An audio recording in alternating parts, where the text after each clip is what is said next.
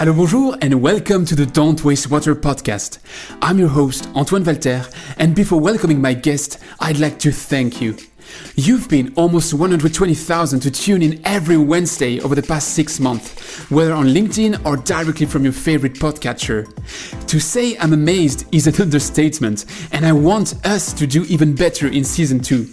This starts with you. If you like this show, grab your colleagues' phones and subscribe them to the podcast. Then head over to LinkedIn and tag two of your peers in the infographic comments. This steady growth is what enables me to convince amazing guests to join me on the mic. We're in this together, guys. Speaking of amazing guests, I am thrilled to kick off this season two with Elango Thevar. Elango is the founder and CEO of NEER.ai, a startup that aims to redefine water management through artificial intelligence. In this episode, Elango will tell us why he left a really cushy job where he was making good money, and this in the middle of a pandemic. He'll reveal how reading one book was a decisive trigger to leverage his 15 year corporate experience and make an impact that lasts. He'll tell us why you might be betting on the wrong horse today when you're planning your infrastructure works, especially if you're a smaller community, and how his technology will finally enable you to make the most out of every dollar you invest in upgrading your network. Last but not least, he'll explain how all of this allows you to cut your non revenue water, improve your sustainability, and build for tomorrow. And trust me, listening to Elango, you will swiftly figure out why his company just got selected to join the Elemental Excelerator straight after completing gener8tor. All of this and more directly after the credits. You're listening to Don't Waste Water, the podcast that helps water professionals to improve their wastewater treatment, optimize their operation costs, and keep up with the latest market trends. This podcast is brought to you by GF Piping Systems. As a leading supplier of piping systems made of plastics and metal, GF Piping Systems is the global expert for the safe and reliable transportation of water, chemicals, and gas. For more information, visit gfps.com. Hi, Lango. Welcome to the show. I'm really glad you joined me today. I really like to start with a postcard, and I think you are in a beautiful place, Kansas City. How's the weather today? How's the city today? Hi, Antoine. Thank you so much for bringing me on the show. Yes, I'm in Kansas City, Missouri. I've been here for the last 15 years. So the weather is beautiful here. It's nice and sunny, you know, so love it. So, what brought you to Kansas City? Actually, you said you're there for 15 years, but how did you end up being in Kansas City? And does that have something to do with your path?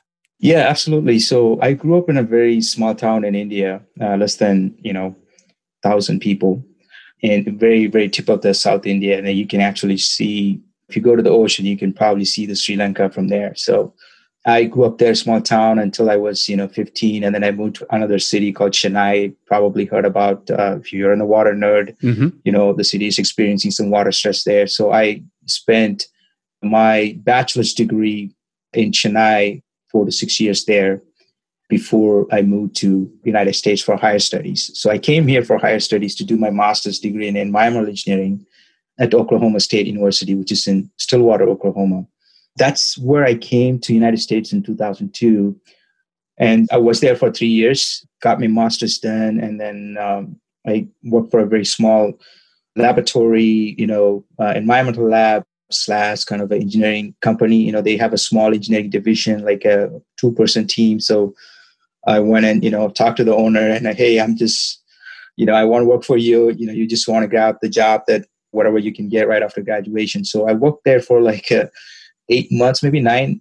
You know, almost it's like a close to a year, and I was you know go to different water and wastewater treatment plants as a my job is to grab samples and then bring back to the lab and analyze it you know the BOD, COD, and you know the chlorine residuals on the distribution systems. You know the disinfection byproducts. That was the time the EPA was forcing a lot of regulations. You know, 2005. So bring those samples to the lab and analyze it, and then you know help the communities of the water and wastewater treatment plants to send the report to EPA. You know, the state uh, EPA, pretty much. That's what I started my career in water and uh, in Kansas City, you know, my ex girlfriend was actually, you know, pretty close to here. So I wanted to be closer to her. That's how I ended up in Kansas City. And I, I got a really uh, great job here, a big consulting firm.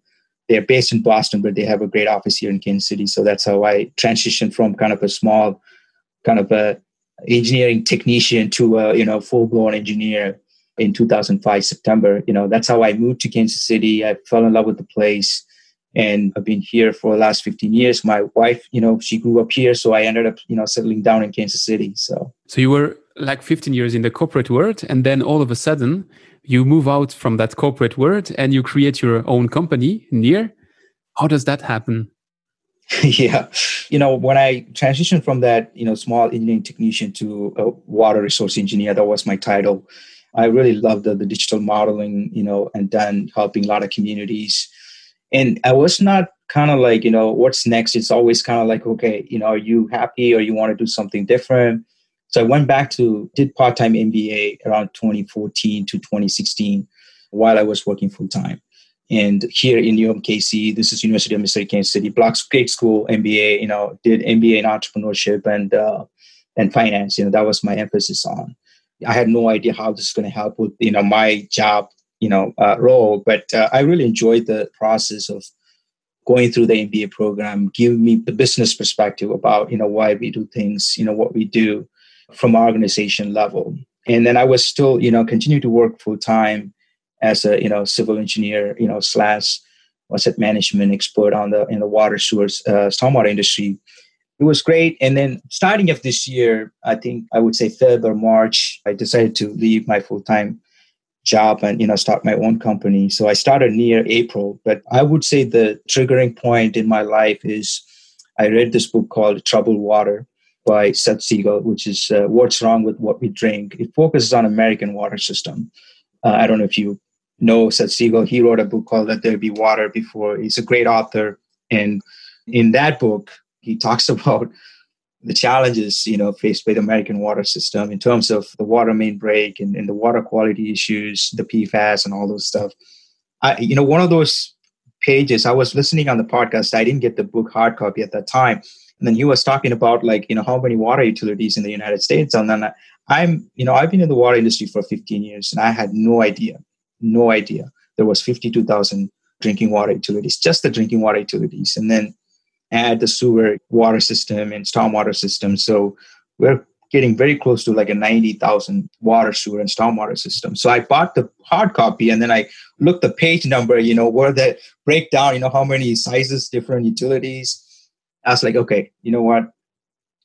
I'm done with being in a full time engineer and I want to go and do something build something and help smaller, medium sized communities.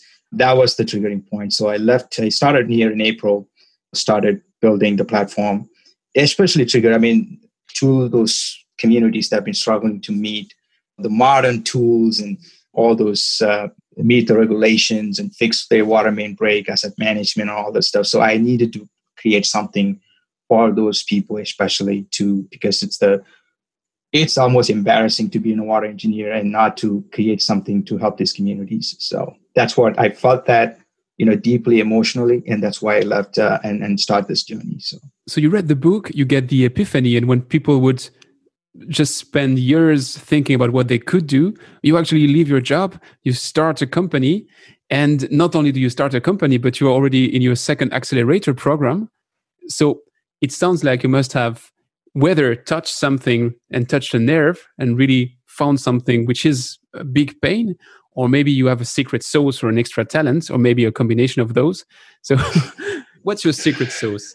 No, there's nothing secret sauce. I think uh, the it was probably the right timing i would say you know i mean i left like during pandemic i was supposed to leave in march but i left in like a first week of april but in gener8tor i mean that happened right away like in may you know be, because of my mba definitely helped me you know what is the best way to actually build a company is well you can go raise money especially in the midwest in kansas city you cannot raise money because even like a very high growth companies investors are very very conservative risk averse right? Because my mba definitely helped me understand that kind of scene you know how the high tech companies like uber airbnb and that got you know built through vc's money and everything. So if you really want to build a kind of a massive change you definitely need some help. The best way to start is to apply to some of those early stage accelerator program they can actually help you get to the next level you know i mean you know, I, I, I left a really cushy job, you know, I was making good money, but this is the time that, you know, I really wanted to take risk and see, you know, what I can do with, you know, build. You can always go back and be an engineer, but this is the time that you want to experiment and fail fast, right? So mm-hmm. definitely the MBA background helped me. And we just, I didn't waste any beat.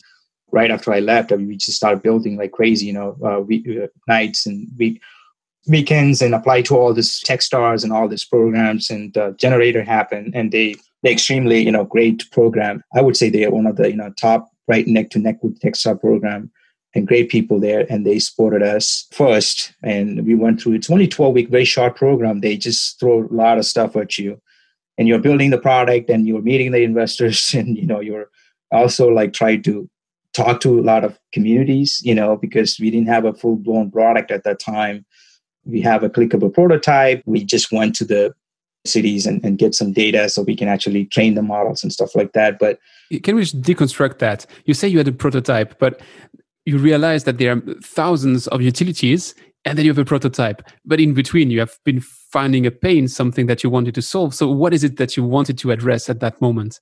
Yeah it was since i've been in the industry for a while so i know that the biggest pain point that i wanted to solve was a strategic long-term investment at the same time understanding their operational challenges so that they can actually see what's happening in their system day to day and then also mm-hmm. strategically they can invest long term because you have all these problems that are happening in the network and the drink. Let's pick some examples like you're drinking water, right? So you have all this water main break, like, you know, there's crazy statistics out there in the United States and in Canada. And then you have a lot of leaks, you know, like 20 to 30% of the drinking water that gets lost. They have no idea where they are actually leaking.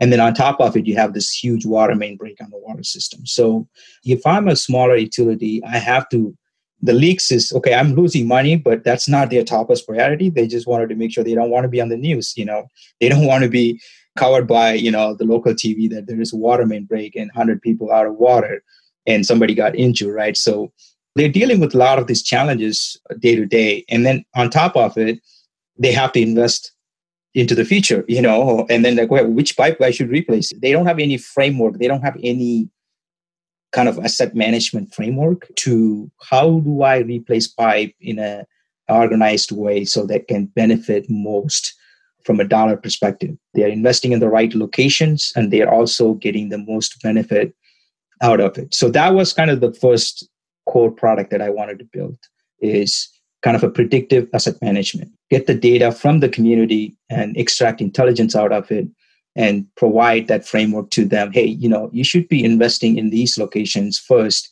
before even you start dealing with this stuff and then once they keep continuing to collect the data how their system you know how often they have a water main break where they address the leaks and we can be able to extract intelligence you know the pipe materials the groundwater soil type and all those open source data we can able to pinpoint and give them at least kind of a 90% confidence level hey okay this is how you should be actually investing long term and also addressing your short term bottlenecks in this way in optimized way. That was the core product we wanted to build. So that means that today it's like they hope that they fix the right issues but they don't really have a clue of what they are fixing or or in which order they shall be revamping the networks i can give you an example in france there is an investment program which says that you should replace 0.5% of your network every year, which means you are betting that your network is going to last 200 years. And that's just a bet and it's based on statistics. How is that in the US? And on top of that, is there a difference between a large utility and a smaller size utility?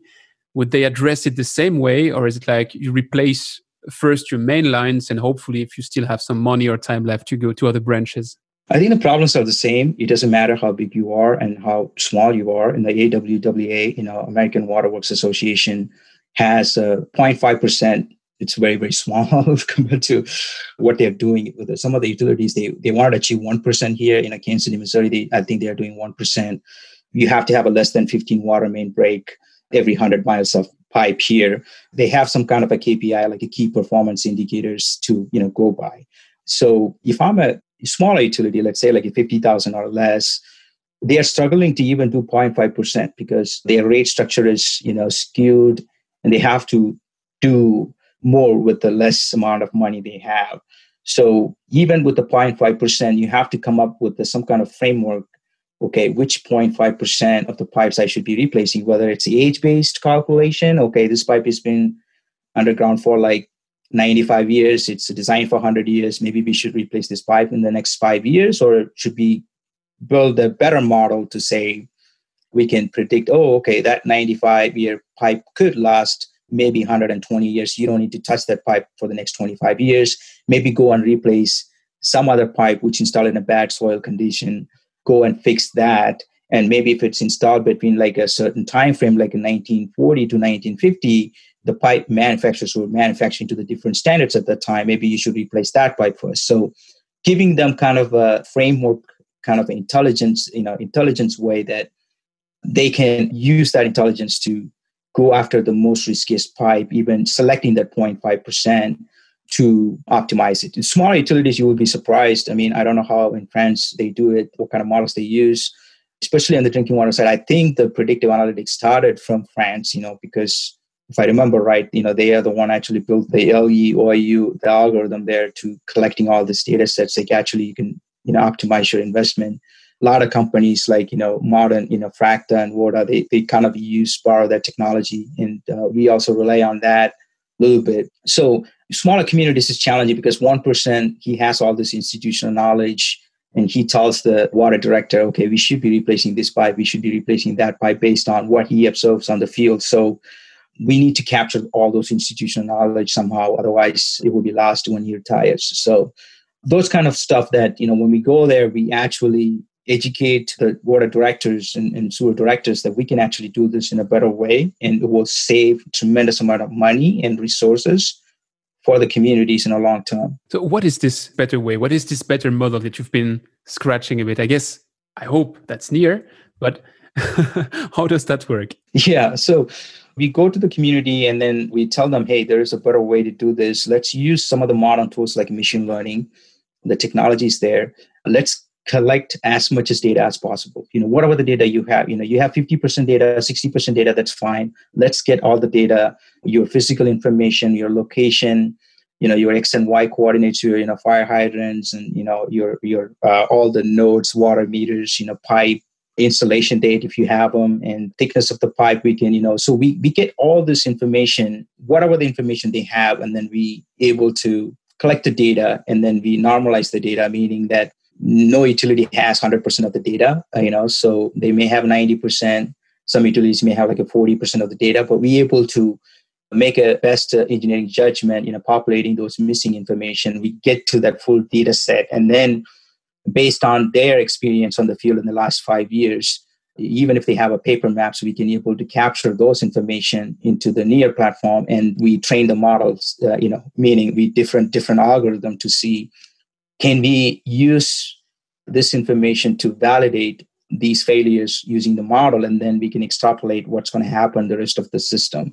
Instead of you writing your program to tell okay soil is affecting 20% groundwater is affecting like 10% and if the pipe is like near hospital i give you 20% you're instead of explicitly you're programming all this stuff why don't we just give the all these variables to the computer? Let's the computer make the best decision for us and then we can continue to validate that on the field and continue to get better over time so that and then the communities can use that intelligence. So that's kind of what we do. Talking about the data what is the typical data that you, you see is always missing? Is there something that you see a kind of a trend or consistently that data is missing?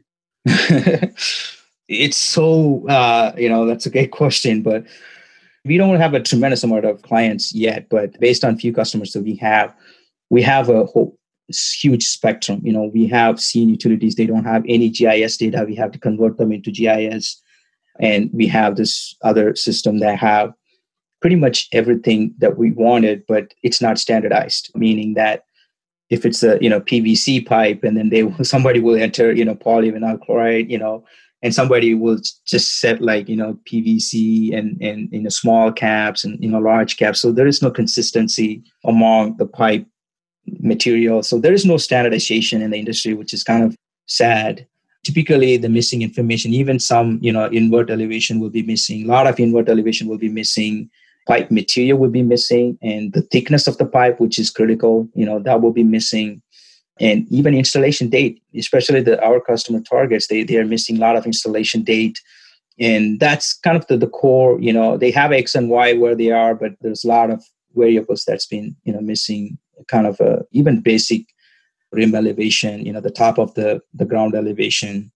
So there is no consistency but i think uh, some of the larger systems they do have some kind of a you know i wouldn't say they standardized everything but at least they are they are very close to be there till they they can actually use the data. With the very minimal data manipulation you can actually we can start training the data set. But other data we need a lot of cleaning just to make sure to get to that standardization of the data so and what is the shape of this data? Is it fully digital data or do you still have physical data? I'm asking you because in europe you would typically if you go to an utility and you ask where's your data? I mean most of them they would just bring you to a, a room full of binders and say hey here there's everything we did for the last 200 years but there's no chance you find and even if that data is accurate there's no chance you find the data you're looking for I would say most of the data that we get is all GIS, you know, geographic information system. They all digitized, you know, at least 90 to 95% of the data. I mean, some states in the United States,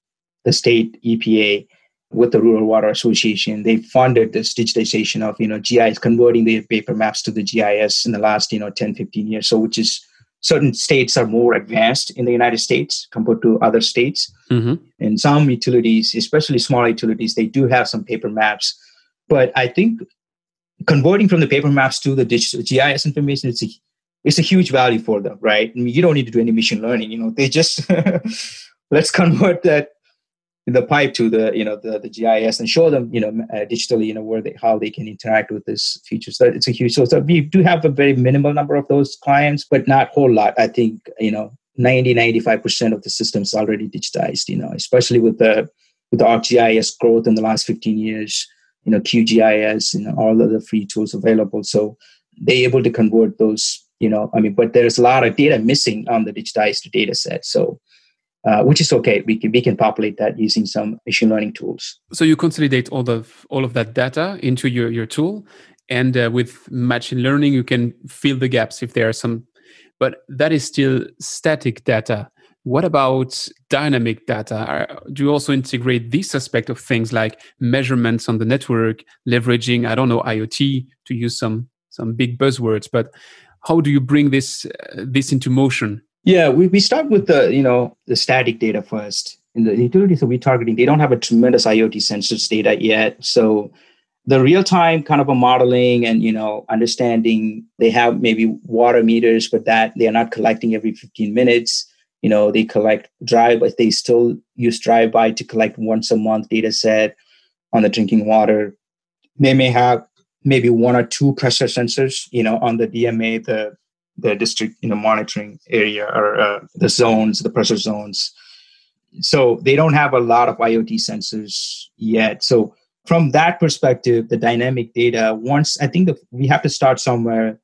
So we give them we predict all the risk in the system first. That's kind of the long term strategic. And then and the path the next is just to moving towards that dynamic data. You know, okay, I have only one pressure sensors in one location. Can we use this pressure sensor to identify, pinpoint exactly whether I have a leak in certain locations? And the answer is yes. You know, we can build a model to, if you have a pressure sensors, you know, we can actually see if there is a sudden drop in pressure. One pressure sensor is not going to help you, but if you have two pressure sensors in the network, we can actually pinpoint the X and Y where the leak is actually happening. You know, so some of the utilities they are not there yet. Again you know it's a process but i think uh, we want to bring them all those communities you know affordable technology tools to that finish line that they have high level of visibility that they can uh, you know use on not only the long term strategic asset management perspective but also understanding okay i know there is a leak is going to happen or a leak is happening today. Maybe that's like a, you know maybe one gallons per minute or something like that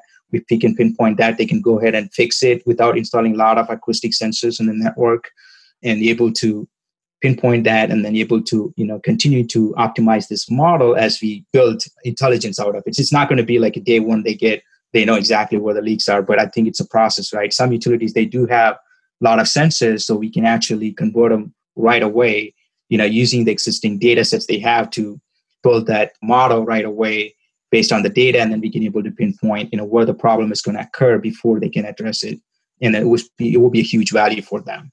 But I think uh, from the smaller utilities, which is my passion, is you know we need to bring these communities to where they need to be in the next at least the next year or two. So that means if the data they have is fully static, what you can do is still make a, a full modeling of their network and tremendously help them with the predictive maintenance. And as soon as you add this kind of dynamic data to the pot, then you can go into leak detection because that helps you to have a look on the network. But that's still not the majority of the utilities which are in, into that dynamic level. But can you maybe give them some advice to say, okay, if you had to put a couple of sensors, according to the model, according to what you know about the network, you would put them here and here, and therewith you would have the best lever to improve in the future. Is it your aim as well? Yeah, we can do that right now. I mean, uh, we can, you know, we have a simple algorithm to predict, you know, based on their DMA and see, because if you have, you know, pressure sensors are very affordable, you know, acoustic, then, you know, your, your flow sensors and, and, you know, other sensors. The, the goal is to use the pressure sensors to pinpoint the leaks uh, if the pressure is down in a two different locations and we can able to correlate exactly where they are so we can optimize their you know give them suggestions like you're saying where they should be putting sensors in i mean sensors are the key thing you know. I mean most of the software runs on hardware. So when we go to the client we don't tell them hey you need these many sensors to for our platform to work. You know we just get to work right away based on whatever the data they have. And then once we provide that long-term strategic risk profile of the entire system and then we will say okay if you really want better this is what you should be installing your sensors at affordable cost and then be able to do this be able to do this you know. So and then they they get excited you know okay if you can do with whatever the data we have with this and if you put like a few sensors in here and then we're able to do that because sensors are very very affordable now you know uh, we're talking about $20 a month even if they put like 10 different sensors it's only like $200 $300 a month. So they get excited you know i think uh, they, they're looking for tools that actually empower these communities and I, I, think we believe that NEER can you know do that so. You mentioned the, the machine learning aspect you also mentioned it doesn't happen from the first seconds that you can get the full set of data so what are we talking here it's like they start using NEER and, and the next day they get value what is the aha moment and the, the wow effect is it rather after one day after one week after one month longer when is this moment where this they really realize oh gosh NEER helps me so much? Yeah, that's a great question. It depends on where they are in the data set. If say like if they have a digital data and they have like a 40 or 50% of the data is most of the data is there. And then we just need to fill out the next 50% of the data, the, the, the missing information. Then we can get the results within like eight weeks. Within eight weeks, provide that risk spectrum of the entire assets and say like if they have a 80 to 90 percent of the data everything is complete and then there's only 10 percent we can get like a you know five to six weeks we can turn around and give that risk spectrum and if they don't have any gis information need to convert it into paper maps and then it's going to take at least six months for them to provide the, the first aha moment like you're talking about the risk spectrum of the entire uh, you know network and they're able to go to the mayor or the city council to see hey this is the risk we are dealing with and this is where we should be addressing our investing of dollars here and here. So that will happen depending on where they are with the data. Uh, it happen as quick as possible like five weeks or it could happen probably like a three to six months based on you know where they are at. But i think we are working on a product. I don't want to delve deep into it but i think our goal is to turn around within 24 hours. It doesn't matter how small or how big your uh, utilities as long as you have you know certain data like a 40 or 50 percent of the data we can maybe make it you know within 24 hours. So that's what we believe the industry can tremendously benefit. How can i imagine your service? If i'm the director of uh, the public works in a small to middle-sized community i start working with NEER first thing you do is you check my data we see together if it's this 10% or 50% which are missing i'm now skipping the part that i might not have a GIS. I say i have a GIS. And then you start working with that. But do i have to understand that? Is it my GIS that in, integrates into NEER or is it NEER that integrates into my GIS? What is my touch point? Yeah we can integrate with any system they have you know if you have if you use work order management software you know you're documenting all your digital information that's kind of a little advanced communities like you know if you go to 50000 to 100000 or even higher they you know definitely document everything digitally they have a good arcgis good you know cityworks Lucity or Cartegraph they kind of platform there uh, we can integrate directly through API to bring that data directly into our platform. So they don't need to manually, here is my GIS data, go and figure it out. But we can connect that dynamic like you're talking about. So every time somebody did something in the database, they are documenting where there is a leak and we can pull that information right away. It can be synced with it. So that's one approach. You know, if they don't have any digital work order management, they just have a GIS or GIS, they are documenting it. We can also connect in ArcGIS online to our platform or wherever they are storing uh, database, simple shape files or anything like that. We can refresh that data. And we also, you know, talking with if they don't have any work order management, you know, which is which is I'm finding it really really, you know, some of the utilities, small utilities, they don't even have a, you know, good work order management software, you know. So we're talking with a few partners that we can actually, you know, help these communities to, Because we cannot do, you know, we cannot digitize the entire city's, you know, operations. You know, our focus is water, right? But we definitely want to help them through partnerships so they can go from digital everything and then NEER kind of fits on top of it. So that's the feeding loop. So the data feeds into NEER, NEER makes the, the modeling and gives some advices. How do I get these advices back? Is it like on the same GIS I'm using, I see this part is in red, so I should act, and this part is in green, so I should put it out of my plan because that pipe is fine for the next 50 years. How is it? Yeah, it, it, it's, uh, you know, we have a different data formats, you know, they can download, which is GIS, again, shapefiles or the file database, or even Excel or CSV, you know, list of all these pipes and score I mean, the, the best option is, you know, the shapefiles or GeoJSON file formats. They can actually see it in the GIS, you know, whatever they're using, QGIS or ArcGIS, they can map it out. And then because what they really want to do is they can go ahead, talk to their operational team, you know, how they operate. You don't need to do all this cleaning here, just clean here, clean here, clean here. We can optimize your operations. And then they can go to the city council or the mayor you know, we need big dollars to invest into this location because this is the riskiest asset that could fail in the near term. So the maps definitely the the shape files and you know our GeoJSON format, you know, definitely helps convey that message to their operational team and also their financial team and their city manager and uh, all the higher up people that you know who wanted to see this. And you market NEER as a software as a service, right? Yes. Yes. Okay. So you mentioned that you already have some customers, which is amazing when you think that your company is not even one year old. Uh, but I think that's part of the fast iteration, fast experimentation process. How far are you right now with the spread out of NEER? How many customers are we talking here? I don't disclose how many customers we have today, but I think uh, I was expecting that answer. I apologize for that, but I think uh, you know we are uh, we're still a young company. You know, we're still a startup. I mean, I can tell you we don't have a lot of customers. You know, I mean, I don't know what lot means, but um, but I think uh, each individual customer that we have, everybody's excited about these tools, and uh, you know, we wanted to grow organically. You know, we don't want to push the growth too fast. We just wanted to. The most important thing for me as the CEO of the company is to help as many communities as possible, as fast as possible, as cheap as possible and, and I think we are on the right track. You know, our platform is maturing. You know, we are adding a lot of features our customers are asking. So we're still in, in a young cycle. We're still, still trying to figure out our product market fit. You know, so you said like we have only less than a year, but since you know I spent quite some time in this industry, kind of helps accelerate that uh, a little bit. But I think we are still in a small team. We wanted to grow organically and make sure we can provide value to our existing customers. So I'm going to make an understatement. 2020 has been a special year. How does this special year play on NEER? I mean, if you are in the business of having a restaurant, 2020 is the worst year ever. But I could imagine that being working into helping this smaller community to go into digitization, that's exactly what they experienced. They were probably missing uh, in the month of lockdown or wh- whatever kind of, of reaction there was to, to the pandemic did you see these kind of things influencing your your early development?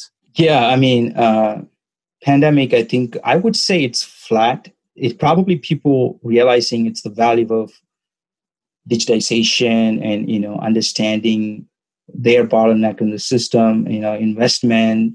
Definitely not like a restaurant industry you mentioned it's kind of flat because people definitely need water. They have to flush the toilet. you know they have to address flooding it's kind of flat maybe there is a lot more talk that okay we maybe this is the time that we should actually modernizing our you know water infrastructure not only from the local level but the state level and all the way you know up to the federal level even predicting this pandemic using you know some sampling in the in the wastewater so i think we are getting a lot of you know acceleration towards the modernization of the you know water and when i say water including water wastewater and stormwater industry definitely this is going to push the industry forward much faster rate in the next five years. That's kind of my opinion.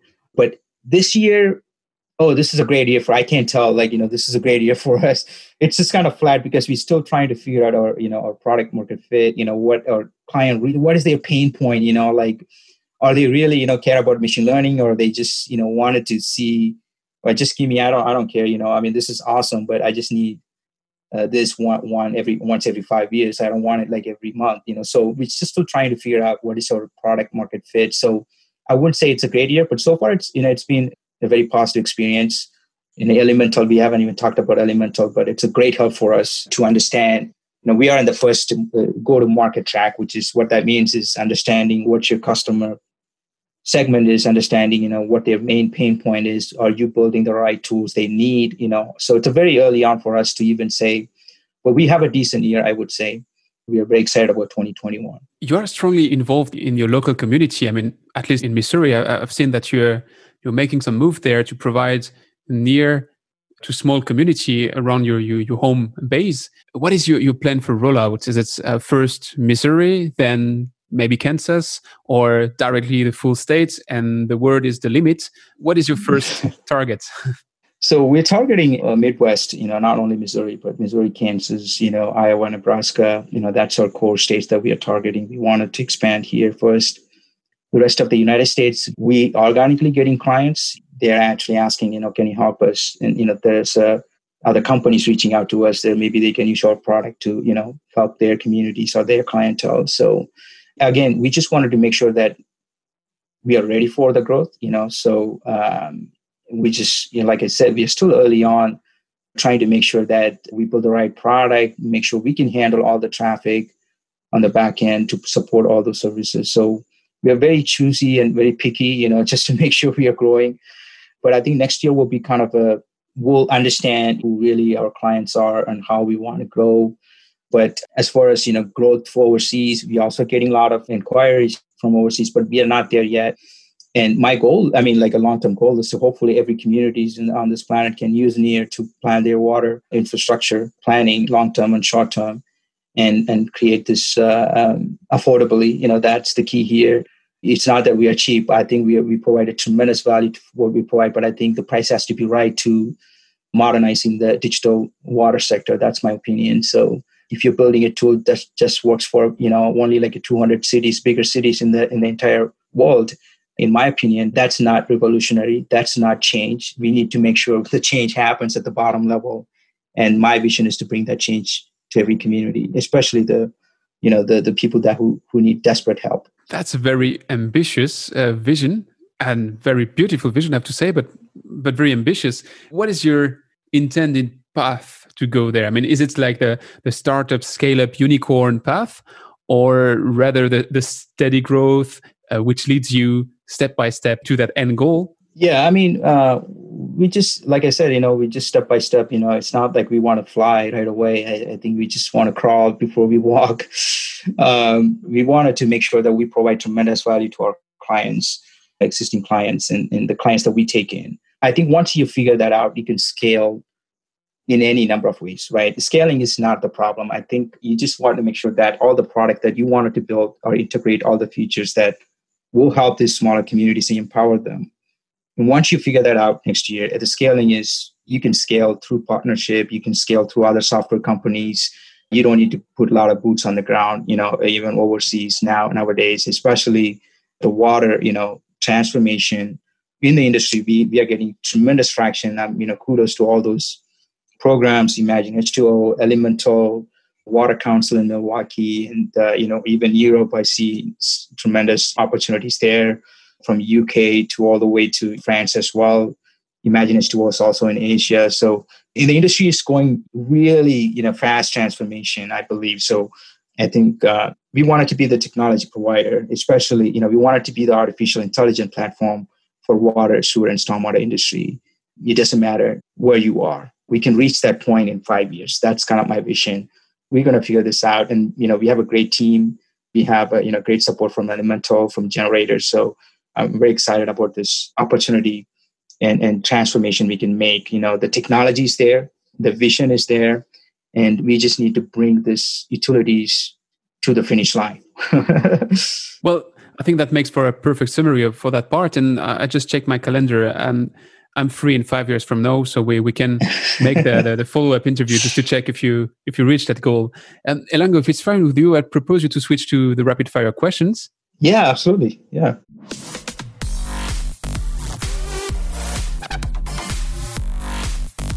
It's time for the rapid fire questions. There, um, the rule is pretty simple. I try to keep the question short, and uh, you have to try to keep the answers short. I'm not cutting the microphone if you want to be a bit longer, but that's the spirit. And usually, I'm the one which is making it much longer than it should.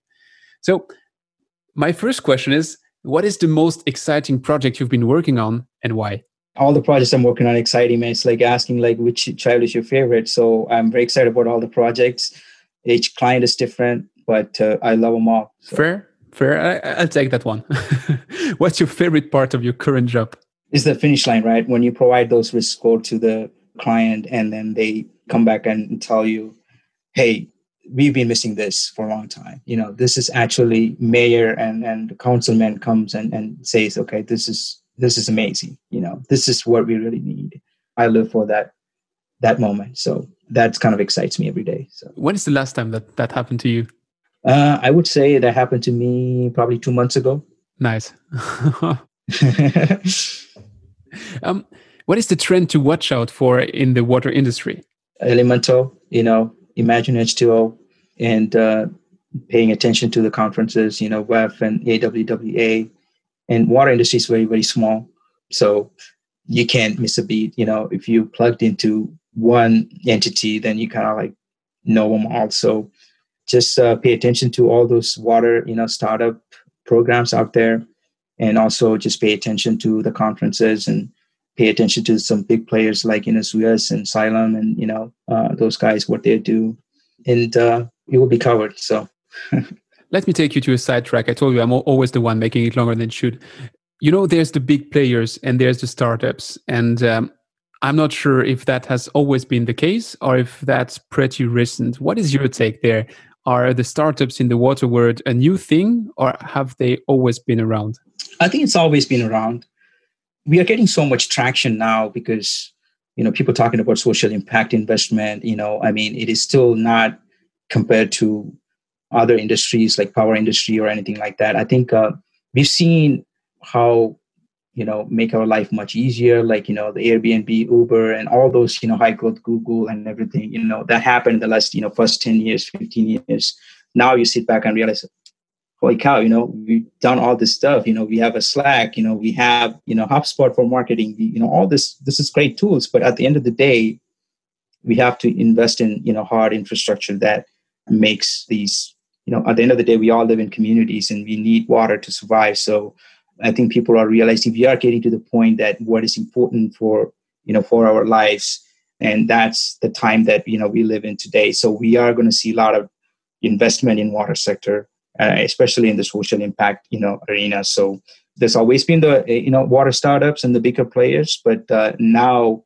we are getting to the point the technology is there, the money is there, and then also the the communication, the platform, like you know. Um, the Twitter and Facebook and you know all those tools, making it you know uh, making it. Uh, I think uh, it's pretty big. I think that's kind of my opinion, but I don't know. It's a good time to be around, uh, I guess. yeah, yeah.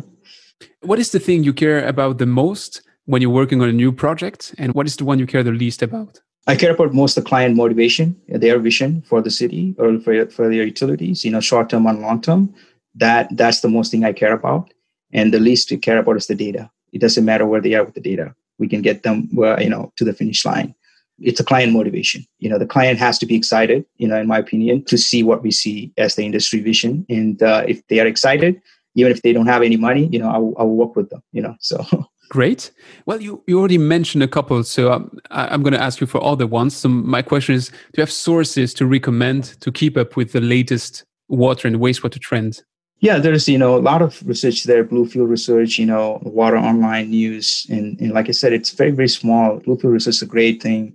They have a tremendous report, you know, where the United States market is. I mean, especially I, I pay a lot of attention to the United States market, and internationally also, you know, the Water Resources Institute, and you know, there is uh, there's a lot of you know online. I mean, you just need to type in something in uh, YouTube and and uh, Google, you're gonna see yeah, you're going to see everything, whatever you see. I think there's a lot of podcasts like yourself. You know, you're doing amazing job, and I've uh, looked into all your previous podcasts. Now there's a lot of water podcasts is also coming out, so which is nice. People are talking about it, and uh, you know, you bring in all these people, visionaries in the industry that you know what they can automate and how they can improve the process that we've been doing for the last you know 50 60 years in the water industry so everything is uh, pretty easy nowadays to get what's coming up next you know what is the next big thing in the water? So talking of those people would you have someone to recommend me to invite to that same microphone just after you?